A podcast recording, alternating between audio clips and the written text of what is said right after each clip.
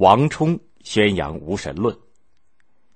正当班超奔波西域、保护丝绸之路畅通的时候，东汉又出了一位宣扬无神论的思想家，名字叫王充。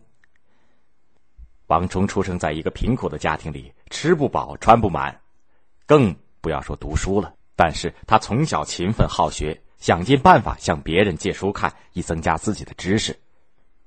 有一次，他到都城洛阳去，经过书坊，就忘记了身边的一切，一本接一本的阅读起来。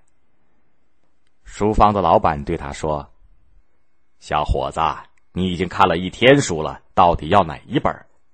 王冲吃惊的抬起头来，不好意思的说：“对不起，我没钱买书。”书坊老板问道：“你既然没有钱，为什么还要来书坊呢？”“我来这里想看些书。”王冲说。“这么匆匆忙忙，一本接一本的翻阅，你看得进吗？”书房老板问。“当然看得进，我还能背出来呢。”王冲自信的说。书房老板不信，说道。如果你能背得出哪一本书的话，我就把这部书送给你；如果背不出，以后就不许你再到我这儿来白看书了，行吗？行啊，行啊！王冲一口答应。书房老板就顺手拿起了王冲刚才看的那部《论语》，翻到其中的卫灵公篇，要王充背诵。子曰：“已矣乎！吾未见好德如好色者也。”王充一字不漏的背了出来。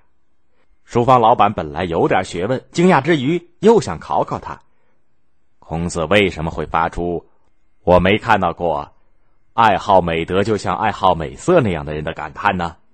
王充说：“因为孔子在魏国住了一个多月，老是看见卫灵公和夫人、男子坐一辆车招摇过市，而所有的官员只能坐其他的车陪同，所以他才发出这样的感叹。”书坊老板又问。《论语》中说，子路对孔子朝见卫灵公夫人男子表示不满。孔子指天发誓：“如果我干了卑鄙的事，老天爷惩罚我。”你对此有什么看法？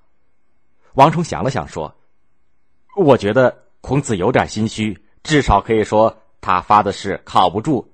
什么老天爷惩罚？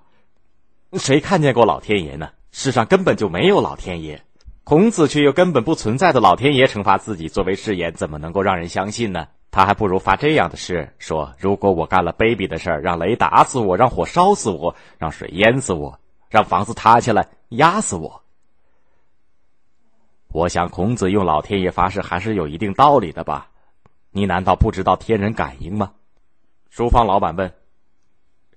天人感应的观念完全是错误的。王充侃侃而谈。